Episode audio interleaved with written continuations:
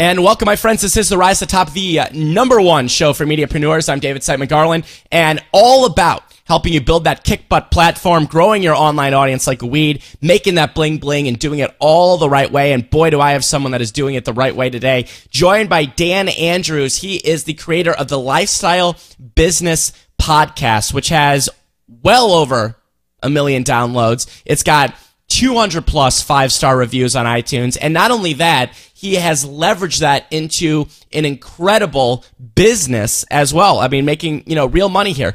And Dan is a great guy. And first of all, I'm telling you right now, because I'm shooting this intro after I did this interview with Dan, this is one of my absolute favorite conversations of all time on the Rise to the Top because his philosophies are so, so awesome and very different from that kind of like traditional kind of sketchy guru internet marketing garbage that I don't like and I know you don't like. So I'm telling you right now, you're going to love this. This is well worth your time invested to listen to here with Dan Andrews on the Rise Top. That conversation is coming up right now. We're going to talk about how he got his podcast, you know, from zero to over a million downloads and how he turned it into a business and a lot of, lot of cool stuff. Not only strategy, we're talking tactics, we're talking everything. Uh, a lot of fun here coming up uh, on the show. Uh, and something I do talk about in this interview and I, I, at the end as well, um, is that if you are interested in creating your own online course,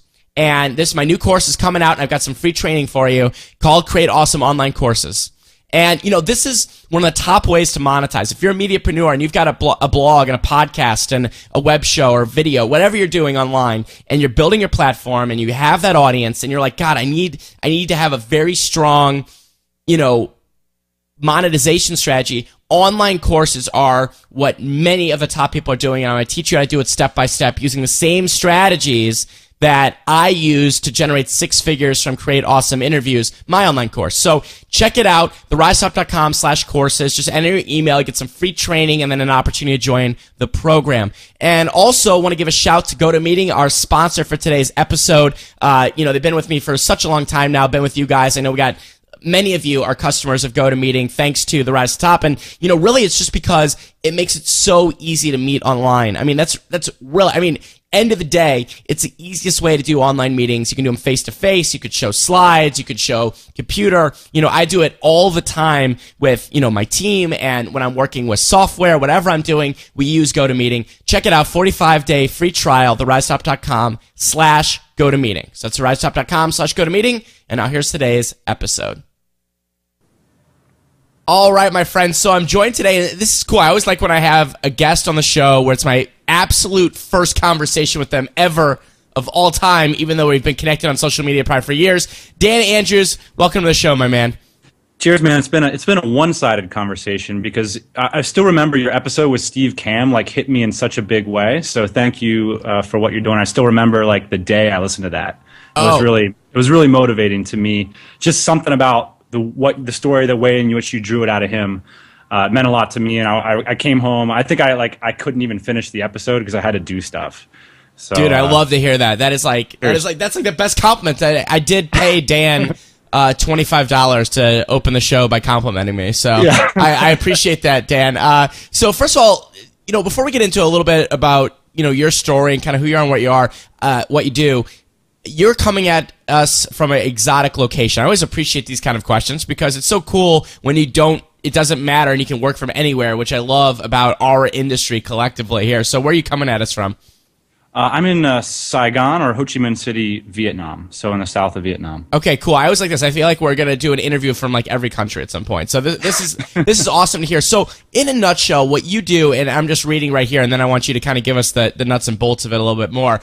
Um, but you build businesses that allow you to live anywhere, and right. you write and podcast to help others do the same and a couple key uh, website addresses I want to give out to people. So if you're at your computer right now, you know, bring up Dan's website so you can look at it, you know, kind of get some context. Uh, one is tropicalmba.com, which by the way is an absolutely epic name. So full credit for you.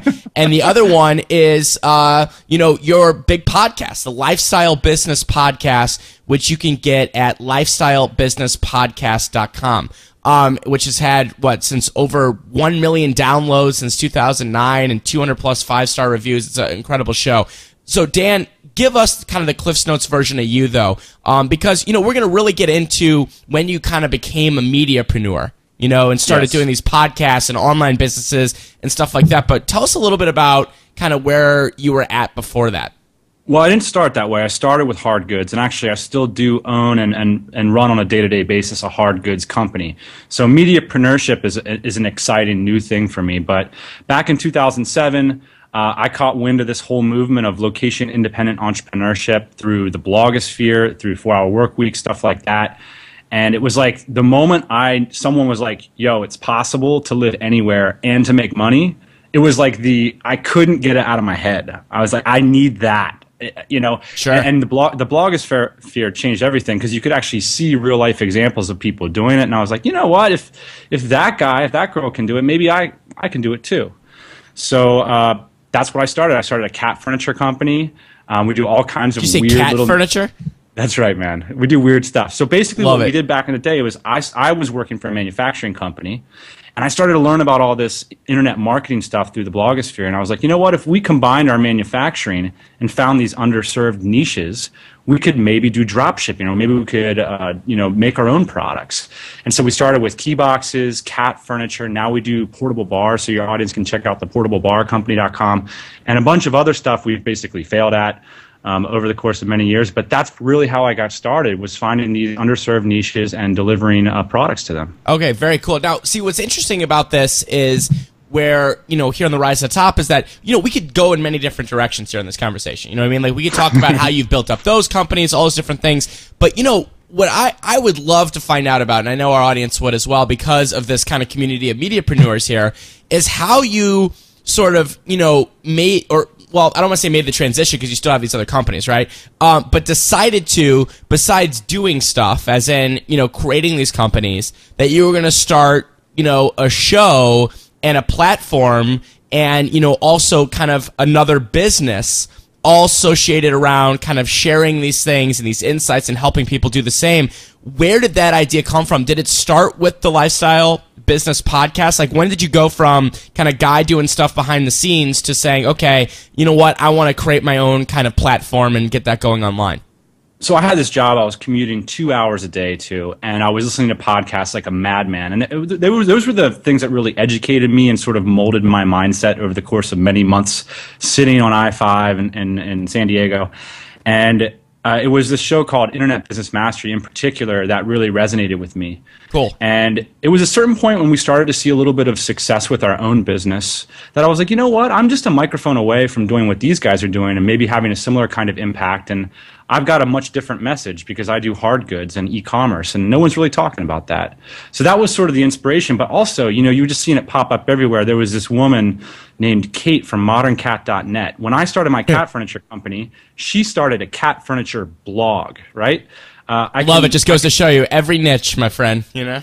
Yeah, and let's get to the punchline, right? Who's the smarter one? Who's doing better in the cat furniture niche now? 25,000 subscribers later. I should have started a cat furniture blog, not a cat furniture company. oh, that's that's that's interesting. So you, you come up with this idea. Now, here's what I'm curious about: a couple things from the foundational level here, right? Before we kind of get into the details, is when just kind of some quick questions. When when you started it, when um you know lifestyle business podcast, um did did you kind of have an idea of saying, okay? We just want to do this for fun? Was it a case of like, you know what, I think there's a business model that we can leverage the podcast to create? Or what was sort of that kind of initial thought?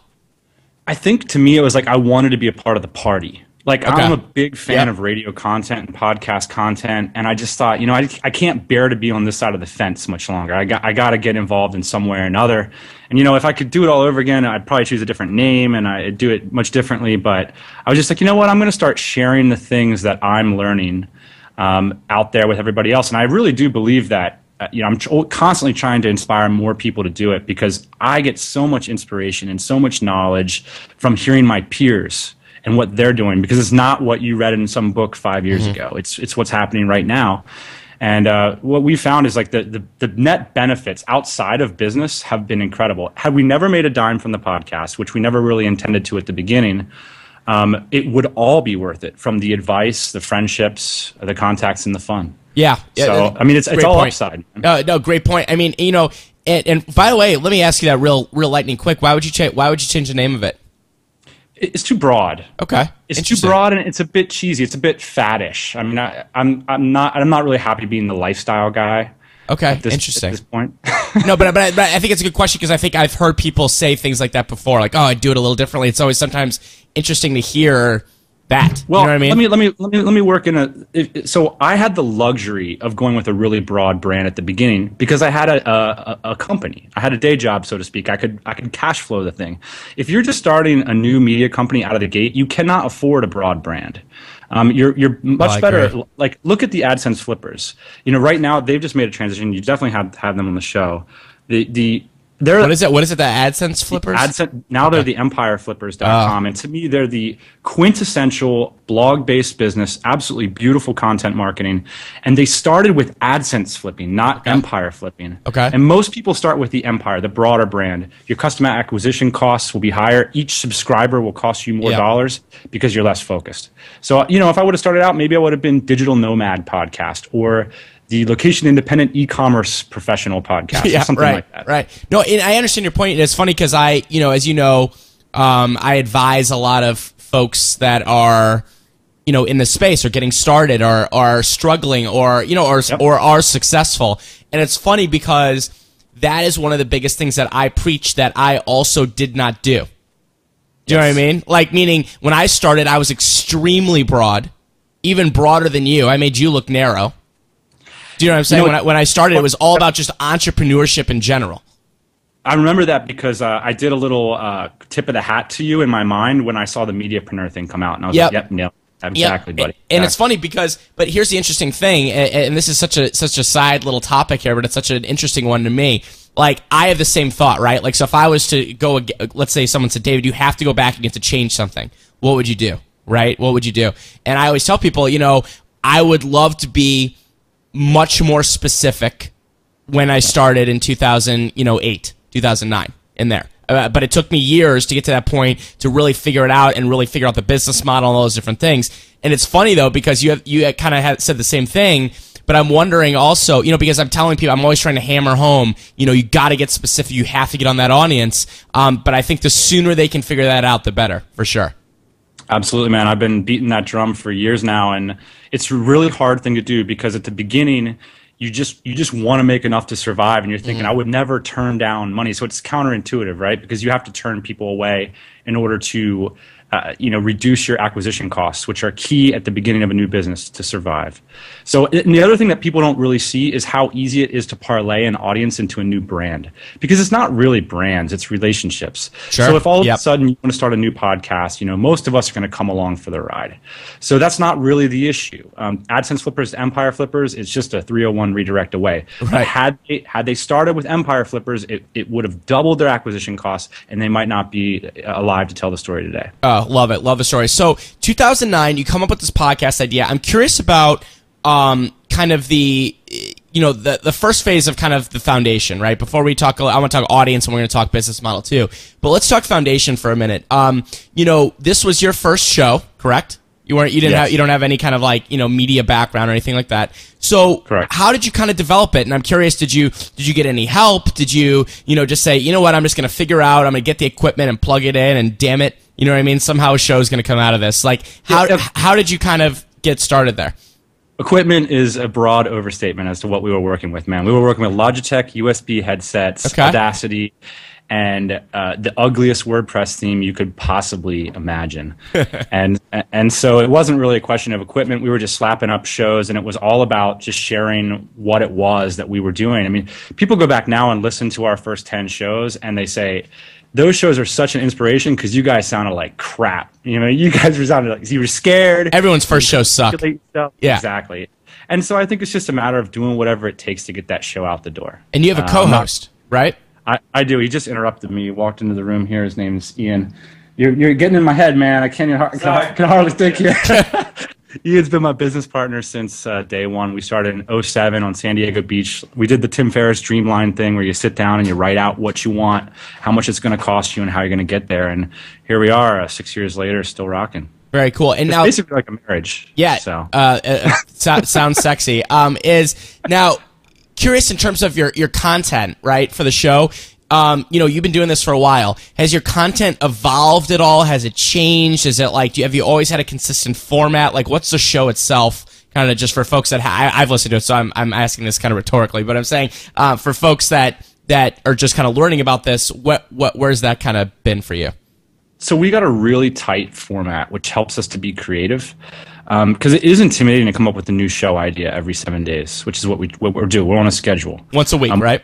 Yes, which was a really nice upgrade for us, by the way, and something a lot not, not a lot of mediapreneurs are doing. But we've got timing expectations with our audience. So Thursday morning, Eastern Standard, uh, which I think is a nice little move for the audience if people look forward to it. Hey, we have the same morning, by the way. These go out on Thursday morning too. It's a battle. No, not really. Uh, so yeah, uh, we've got like uh, a sched, like basically a framework.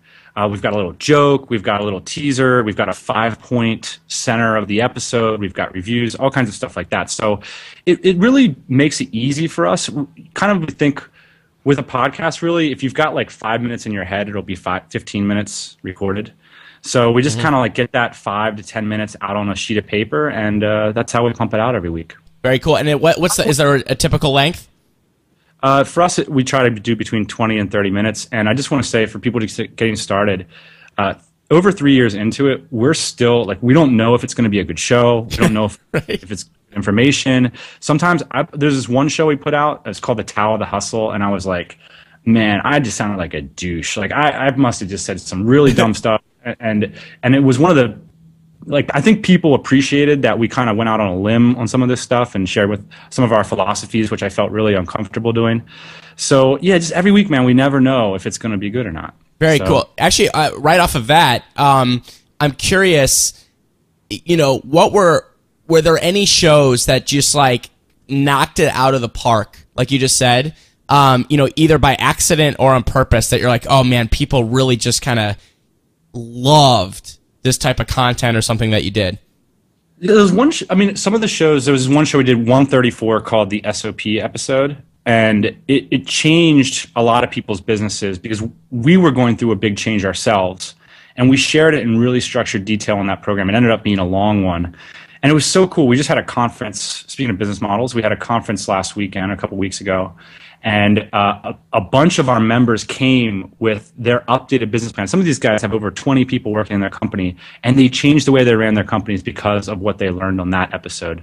So sometimes, you know, um, there's a big difference in power of content and popularity of content, and that's something that I think is really important for. You know, would you rather have uh, a blog post go quote viral and get 50 people on your or 100 people on your mailing list or would you rather have somebody who owns a 20 person business change the way they're living their lives because of your podcast and and sometimes it's those powerful connections that can create a more powerful audience and business in the long run Yeah, and I think, and, and that all comes down to not only creating great content, but also being very clear on who's who it's for. You know, and, and that's what you guys have done because you know I've told people too. Would you rather have you know I'm, I'm just making up the numbers here, but would you rather have you know five thousand listeners that sort of give a crap?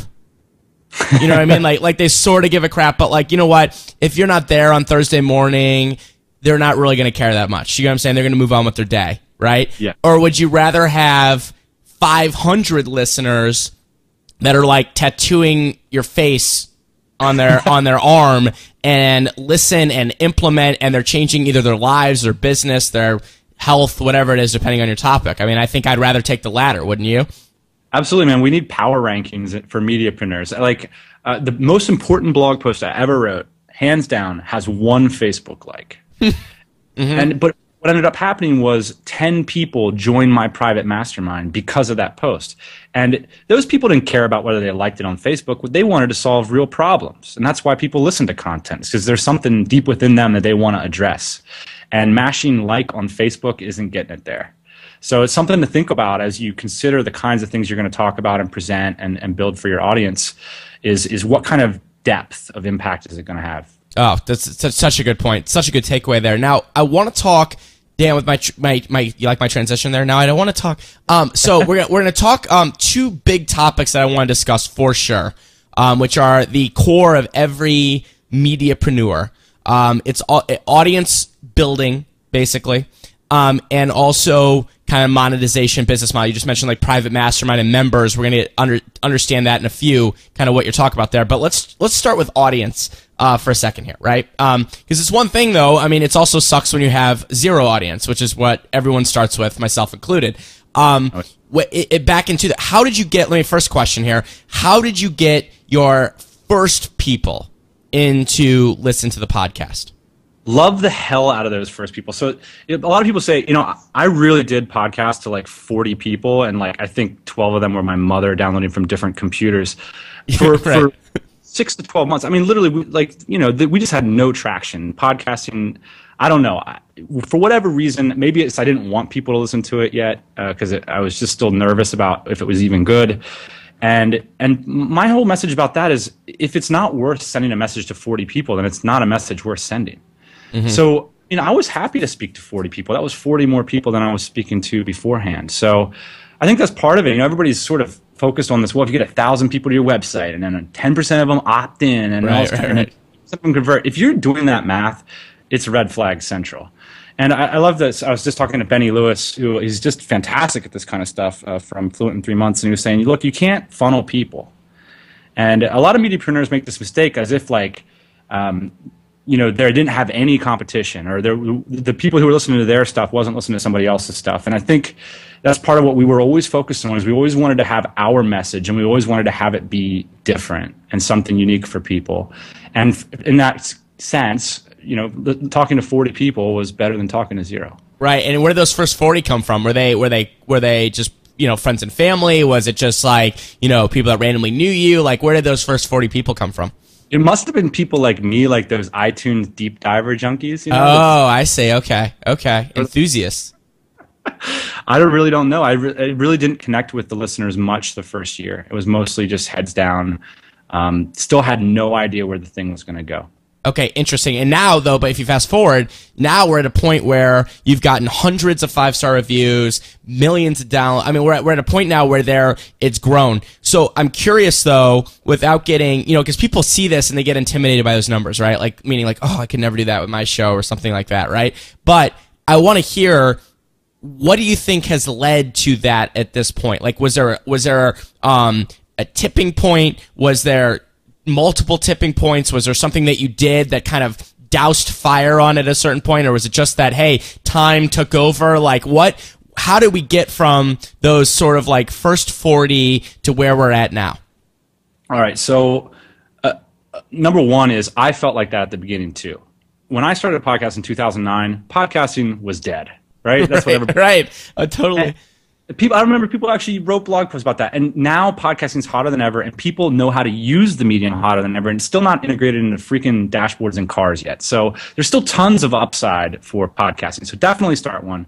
Number two it's time and consistency and so how do you get that out of yourself? I think you know you got to have a real passion for it. If you're one of these people who's trying to podcast because you think you should podcast you probably shouldn't podcast. You're screwed.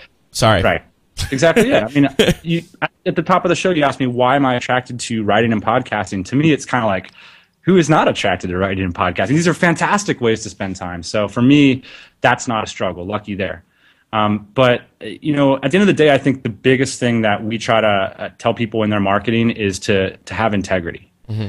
And um, you know, we're always just trying to be honest with our audience, being honest about what we've done with our business, about what our friends have done. Uh, we don't recommend stuff, you know, lightly. Um, so I think that's part of it. I think that, like that was definitely missing. Like people were podcasting for themselves and not for their audience. Mm-hmm. Mm-hmm. It was weird. Like, hey, bro, I know that you're just mentioning that because you have an affiliate deal with that dude. So why don't you just say that? Right. And why don't you, you teach me about how you made an affiliate deal with that dude? Because that's how you're making your business. And whenever I would hear that, I would get offended. And here's the thing I didn't go to their blog and comment and say, by the way, guys, I'm just really offended by the way that you treat your audience or that you're just giving me BS advice. Um, I just didn't listen anymore. Yeah, you disappear. Right. Exactly. And so, and so I don't want that. We call that like the silent majority. You know, we don't want to uh, let our silent majority down. And a, a lot of times, the people, the most important members of your audience, aren't the ones that are most vocal on social media. So I do think it's important not to get seduced by your commenters, your Facebookers, your your tweeters, and all that. I love those people because I am that person. I am a blogger. But a lot of the most powerful members of our community have really never said anything on our websites because they're busy running successful businesses. So that's something I've always tried to keep in mind is like mm. meet those people in person, understand who they are, and speak to them with integrity. Uh, that makes a lot of sense. Now, in terms of getting out there, though, you know, and, and kind of growing, right? Like when you got in there, I mean, I understand, of course, you know, word of mouth is going to be critical for any kind of podcast, right? Did you go out there and do any specific promotional and, and this is more of a tactical thing I, I, totally understand the the overall concept here of what you were saying um, with the audience but anything tactical that worked for you? Meaning, uh, did you go out there and you know speak everywhere? Did you go out there and uh, uh, do lots of guest blog posts? Did you go out there and you know be interviewed on a bunch of shows? Like, was there any kind of like promotional you know tactics that you used or since 2009 that worked well for you? I can share a few tactics. So the first one is related to the strategy I brought up, which is um, have a super high lifetime value of a customer. Yeah. So so that's this whole point that you talked about at the top of the show, which is focusing in on your audience. If the lifetime value of each one of your uh, conversions, so to speak, your customers is thousand dollars, you're in great shape because you don't need a big audience, and then that small audience is going to cash flow your promotional efforts. So that's first out of the gate. If you need a big audience to make money, you're screwed. oh yeah, line. oh dude, that is that's a great. I couldn't agree more. Keep going on that. Number two every, I, I, have a in my standard operating procedure documents, which is something that's absolutely changed my business. So that was episode 134 of the Lifestyle Business Podcast. We standardize our entire business, right? Work on it, not in it, kind of thing. And one of our lines in our SOP for our podcast says, if you met, if Dan mentions somebody on a show and you don't deep link into a post of theirs, a kitten dies. So the idea is, is everybody gets back link when we mention you. Anytime I say Benny Lewis like my podcast editor goes and finds Benny Lewis's best blog posts and he pings them. So that's a nice. I mean, it's one of those things. It's not a big deal, but over the course of 150 episodes, no, those add not, up. Not so bad. Um, and, and again, you're reaching out to people who have the power to sort of pass it on. One other thing I got to mention that's tactical that I was just a dummy and involved in is I did this thing called the Summer Marketing Mashup with Internet Business Mastery, Pat Flynn, and Tim Conley from Foolish Adventure. Okay. And what we did we did like roundtables on each other's shows every other week. Oh, great and, idea! And uh, that was just massively. Oh, that's a uh, brilliant idea. So you just you just would go on because then it's like, hey, I'm interested in you to your my audience. You're interested in me to my whatever. What you know what I mean? yeah, everyone's introducing each other. Okay. Because like a lot of times, you know, you think the cheapest uh, leads to acquire are always the ones that are sort of the closest to you, the most ready at hand. So a lot of us want to like go and find the untapped lead source. The tapped lead source is the best one, right? Someone listens to my show is way more likely to listen to your show than someone who doesn't even listen to podcasts. Right. So. Right. That's a, that's a great point. And and now and that leads a perfect kind of transition to this topic that of you know making the bling bling of the monetization strategy. Um, because you know you mentioned early on, or I'm sorry, early on, a minute ago, not early on, a minute ago, uh, about kind of the customer acquisition and how um, the idea of hopefully that there's a high lifetime value of a customer, right? Um, because again, if you're going for big and broad, it's gonna be very difficult, you know, to have success in the space, especially because it's so crowded and just there's many many reasons why we don't need to go into all 150 of them right now. It's better to be specific. So here's my first question when it comes to monetization. Um, when did you first start thinking about it? Was it a case of like, because when you mentioned it, when you said you started your show, you know, the chicken and the egg talk that I've had a lot of times on the show about, hey, did you start with a business idea model for the show or, or your platform? Did you start with, hey, let's just build the audience and have some fun with this and whatever? It seems like you are more in the, let's just get some experience, let's do this, I, I want to do it type thing. And then at some point, though, you, you figured out a, a bit of a business model here. What was that point? Well, so I did toy around with a lot of things. This is tricky because a lot of times people run off and build the wrong audience. There's two elements to it. There's there's a lot of things that are no brainers, right? If you write about uh, business expat taxation and you build up a great radio program about that, you're going to crush it. Yeah. I mean, end of the day. So a lot of times people make it difficult on themselves by choosing just lame dog niches. I mean, if you focus in on people who care to spend money on things, then you're going to be good. The second thing that a lot of people don't consider is what people think of you. Because a lot of times what people will do is they'll get into an okay niche, but they'll sort of position themselves poorly. Um, so it does matter. Again, you do have competition. There are a lot of people doing similar things. So it does matter what people think of you and your level of expertise and the types of things that you're doing. So another thing to, to consider. What do you mean by, by the way, real quick, what do you mean by kind of they do it wrong there? Like what do you, like what's an example of that? So an example would be somebody who is in the business coaching niche, but uh, doesn't have any expertise teaching people how to grow businesses. Yep and doesn't have any business success. Got it. It's a six figure blogger uh, teaching six figure how to create a six figure blog when their blog's making zero dollars. Got it. Got it. it. And and people try to pull this off, and and a lot of times they do have a lot to offer, but it's a very difficult sell given that people are comparing you with other people. So it's not a great positioning. Got it. So I see that a lot. Um, but yeah. So what was the other question? uh, no, we were just kind of talking about wh- like at what point you know, in your podcast or in your, you know, mediapreneur journey here, right? You started 2009. At what point were you saying, you know what? God, there, there, there's a monetization opportunity here. And I'm just curious about your journey with that. Like, I had a crazy monetization journey of figuring this out, you know, still figuring it out, by the way. You know, not uh, like we've been very successful, but I'm saying still, still figuring it out. And I'm curious about where you started thinking about it and kind of where that direction went. Yeah, congrats on that, by the way. Thank you all to the hustle. Uh, you know, I guess I, am It was very similar. Like, and again, we're still grasping at straws with that one. Um, I was very hesitant at a lot of the models out there. I tried coaching seminars and mm-hmm. stuff like that. Um, they went well. They were profitable, but I didn't enjoy doing it. Mm-hmm. But you know what? What other business do you have that kind of lateral freedom? That's what I love about these audience-based businesses is that I said, you know what? Okay, fine. We totally chopped off a $80,000 a year revenue stream that was just getting started. Um, and because we decided, you know what, we can do other stuff with this audience. So, uh, you know, we try to sell our back catalog and do affiliate marketing. And like even a big show like ours, you're not going to move that much product. Mm-hmm. Uh, so not that useful. And plus you're going to burn people out on it. So I don't like that model. Okay. Uh, Pat Flynn can have at it, I'm sure. You know, that guy's of a whole different class and character. So a lot of people look up to guys like that and say, I'm going to sell, you know, Bluehost or I'm going to sell, you know, people are going to click through to my lead bright thing. And that's awesome, but that's going to just keep the lights on. It's not really going to be your business model nine times out of ten. Right. And it's Pat Flynn. And I think it's just because he's got these great sweater vests. He's been wearing like so many sweater vests lately. I really think that's the single handed reason for his success. But that's a whole other story.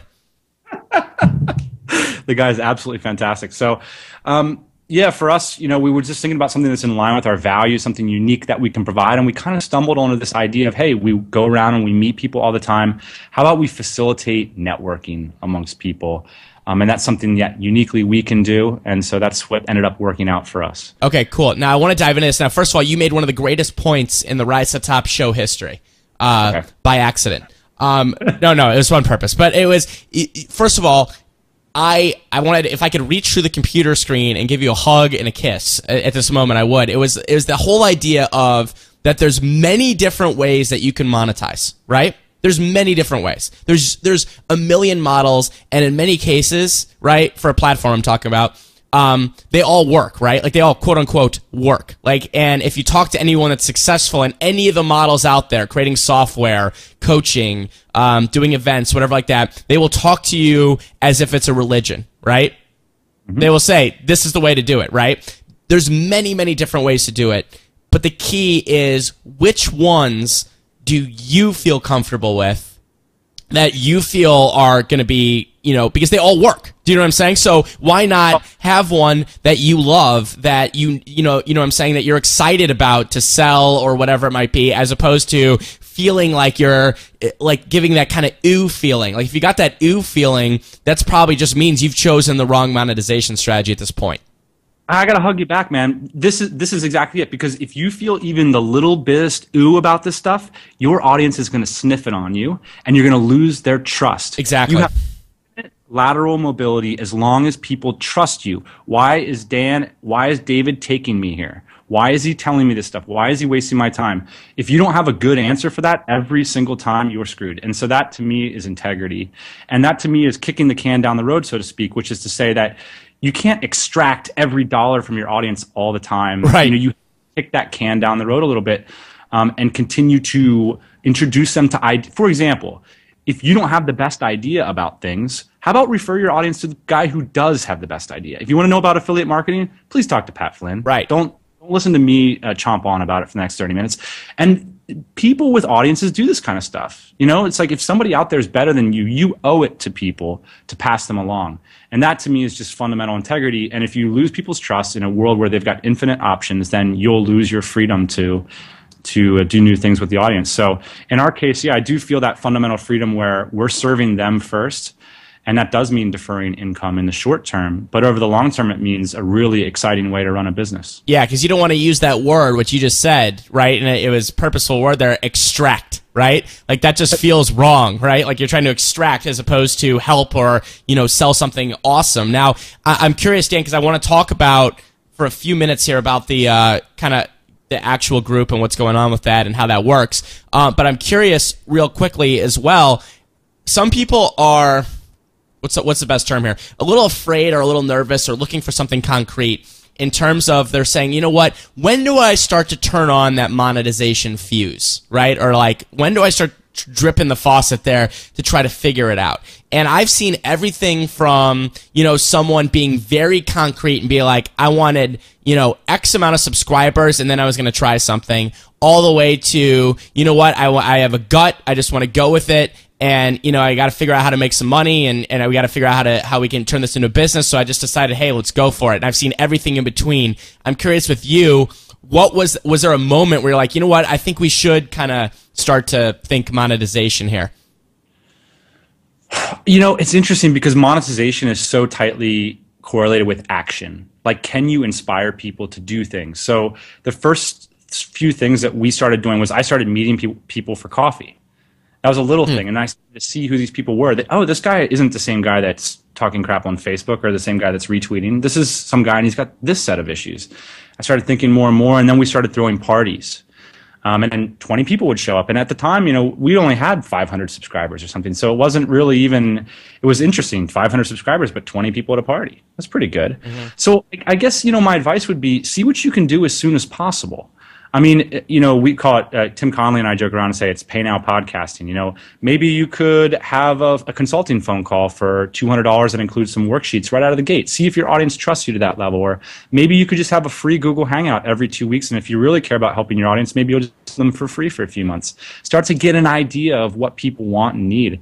I mean, it, at the end of the day, it's really about relationships and engaging with people sure. as much as you can. If you're thinking, oh, 50,000 subscribers funnels down to X amount, funnels down to X amount, well, you know, that's tough. That's expensive, like you said. And that, that's not really the game that, that I'm capable of playing in at this level. And I've been in it for three years. Right. Sooner than later, though. Bottom line, uh, sooner than later is a good thing. So let's get back to what you figured out. And I, I love how you kind of took us a little bit on the, down that journey of saying, okay, you know, we tried this even was successful by by you know revenue standpoint but you're like you know what nah you know you know you're starting to get a feeling you're like you know what let's go up with this networking concept. Tell us kind of like what what is that what's that morphed into and and kind of why you like it so much? Well I, had a very difficult time coaching people because i couldn't control the outcomes well enough. And um, it's very difficult teaching people because you have to meet them halfway um, and it doesn't scale as well. Whereas instructing you can sort of do your best research, find the best information, and then publish it to a broad range of people and sort of let it attract the people who it, who it attracts. Um, so, so that's why the sort of coaching thing didn't quite play for mm-hmm. me. Although it's awesome, it's an awesome model, but it just it didn't play out for me. So, um, I started doing these things where I was having these mastermind phone calls, and I was like, man, getting on the phone every week with these guys is like crushing it for my business, you know, because they, you know, I say like my PPC campaign sucks, and they just say, hey, I got a PPC guy and it was like it was like these trusted contacts i found that i was making so much progress by talking to my peers. And so i thought well maybe i could start to facilitate these phone calls for other people because there's only like eight of us. So maybe if i made like another pod of eight more people. Mm-hmm. and then i would started doing that and started doing that. And I said, well, why don't we just have a party together and I'll meet each other in person and drink beer together and learn each other's secrets. And then we'll really be friends and, and sort of uh, really grow our businesses. And, and that happened. And then at the time, by the time we got 100 people involved, I said, you know what, I'm just going to start charging for this. And part of it was, is, you know, now I have two employees running that group. And it was just a matter of, you know, we got to fund it to keep the lights on. We got to keep it profitable enough for us to stay interested.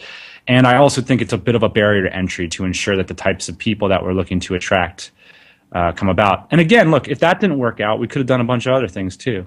So, you know, I don't have any magic bullet answers except every day in the game, doing your thing, and and keeping uh, your audience in mind first.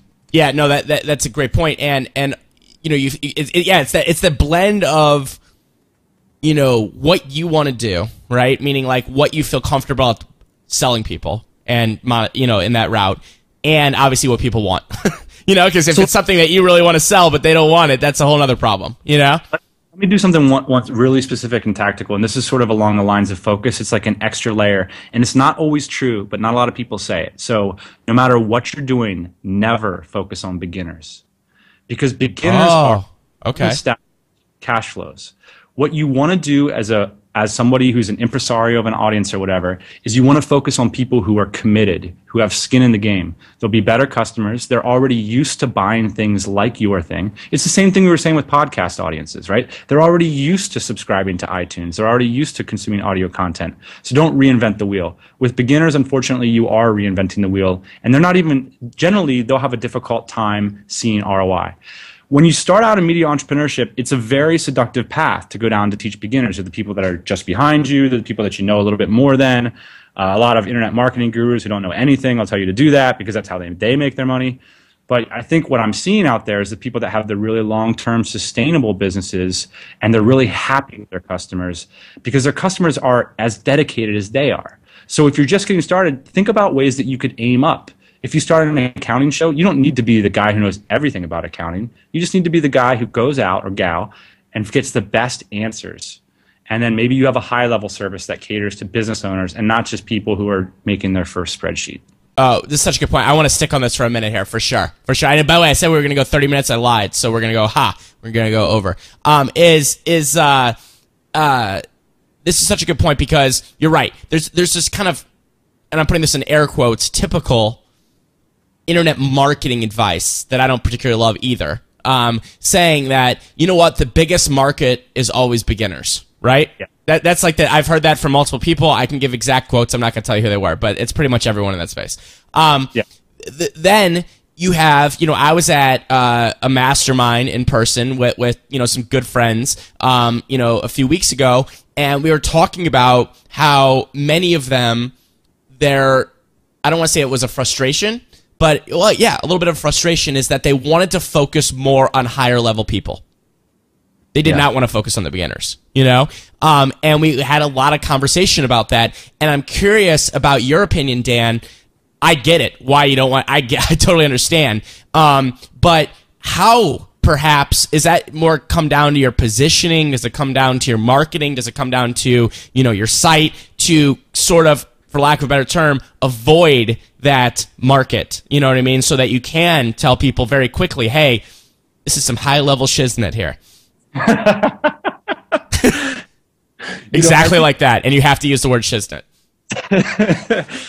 I, I think a lot of it has to do with with fear. You know, it's a lot easier to market to beginners. Um, it's a lot easier to take the advice of these internet marketing gurus. So few people like really drill down and like see what these people are doing. A part of it is it's a lot easier to be this like kind of dominant, all-knowing. Like I, I don't envy these internet marketer guys who have to know the best marketing technique. It's like, well, have fun with that, bro. That's not a real sustainable strategy, is it? I mean, it's a lot better to be no, it the sucks.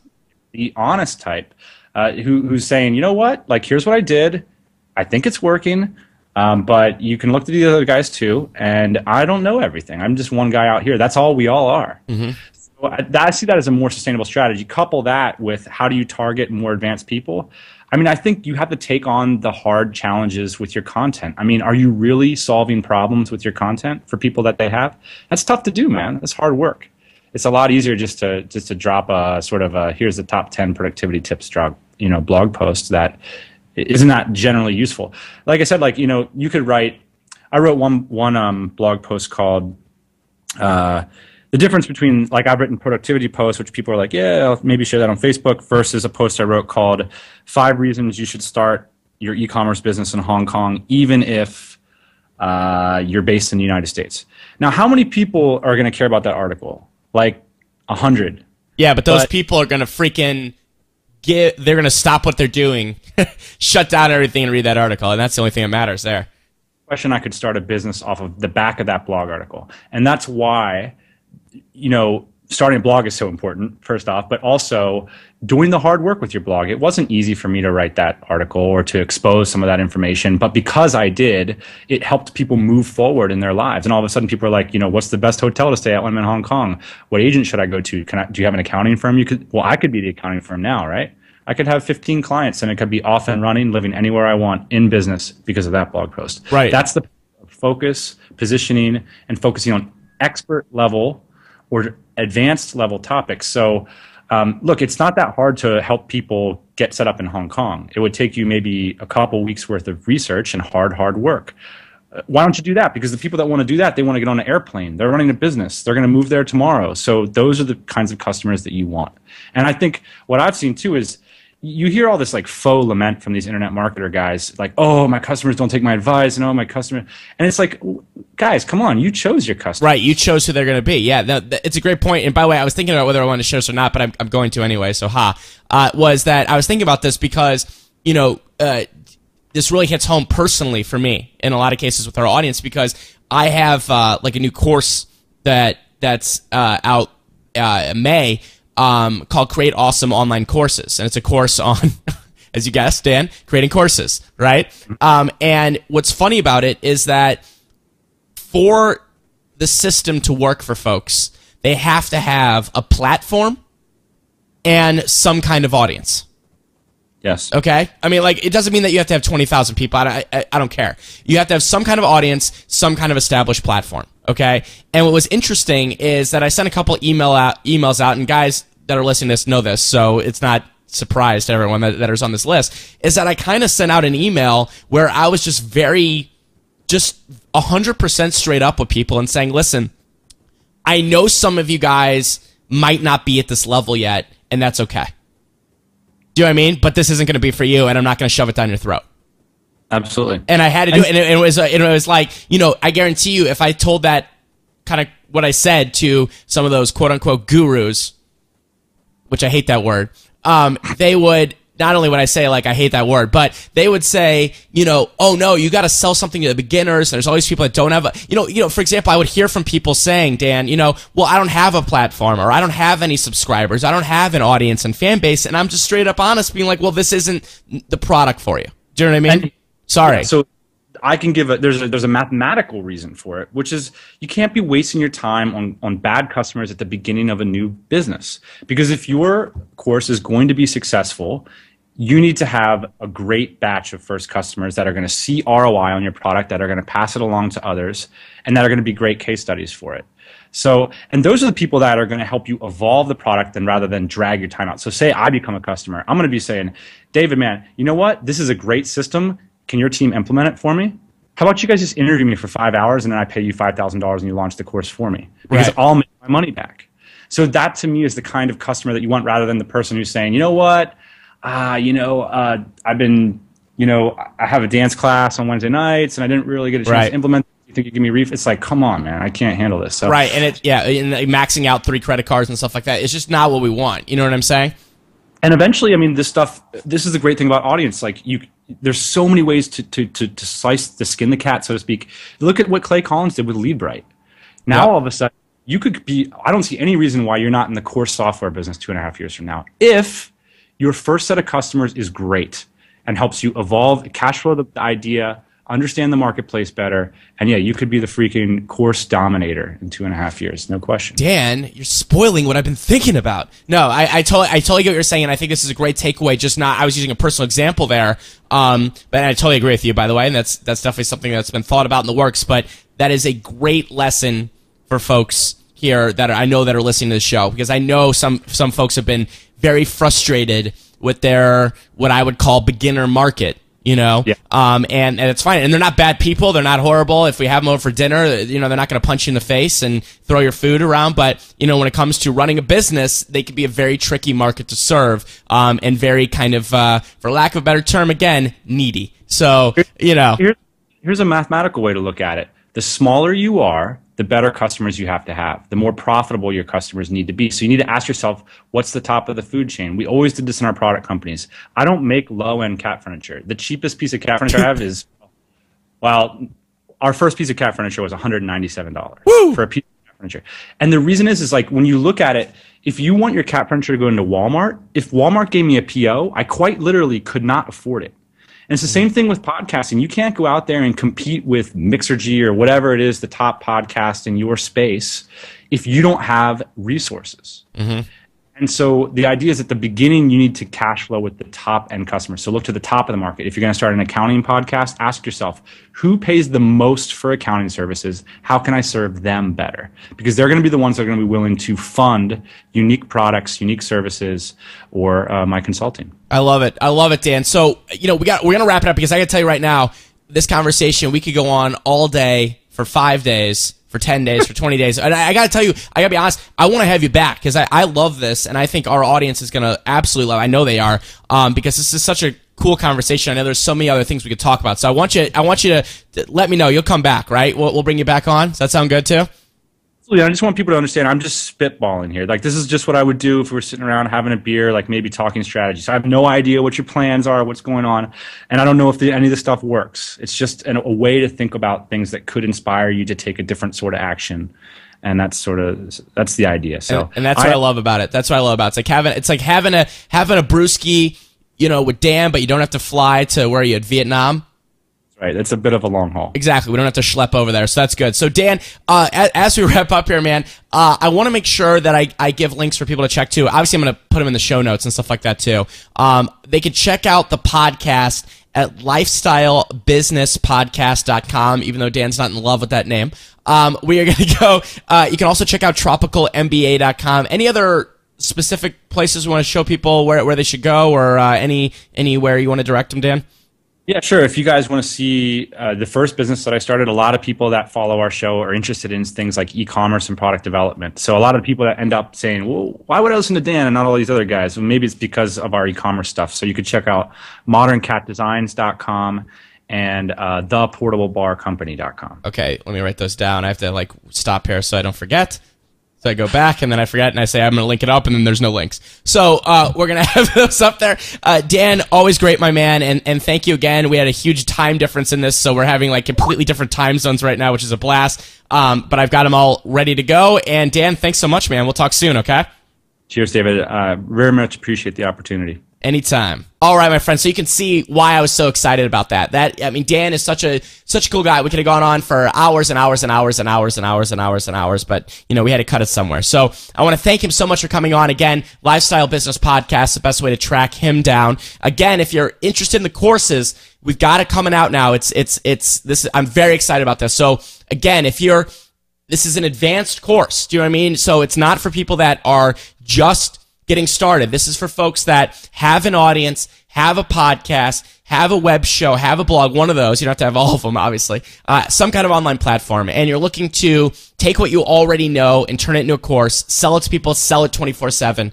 Um, that's what it's all about. So uh, head over to therisepop.com slash courses, enter your email. If you're loving interviews like this, not liking, you're loving interviews like this and you want more, come into your inbox. Every Thursday, I've got an interview for you. And every Monday, I've got a, a short tip on, you know, building an online platform, growing your audience, making money, all that kind of good stuff, doing it the right way. Uh, just enter your email at therisetop.com slash VIP or, of course, in the show notes as well. You'll see a sign up form for that. And again, final shout out to our good friends at GoToMeeting. I want to thank them so much for their support and keeping the Rise Top completely free and delicious for you guys. So 45 day free trial. Join a meeting, start a meeting from anywhere using your computer, smartphone, tablet. You know, you can use anything except I think an abacus to start your meeting. So therisepop.com slash go to meeting 45 day free trial. So I will see you next time. I'm David Siteman Garland. And remember, if you want some fluff, you know what to do. Go pet a bunny.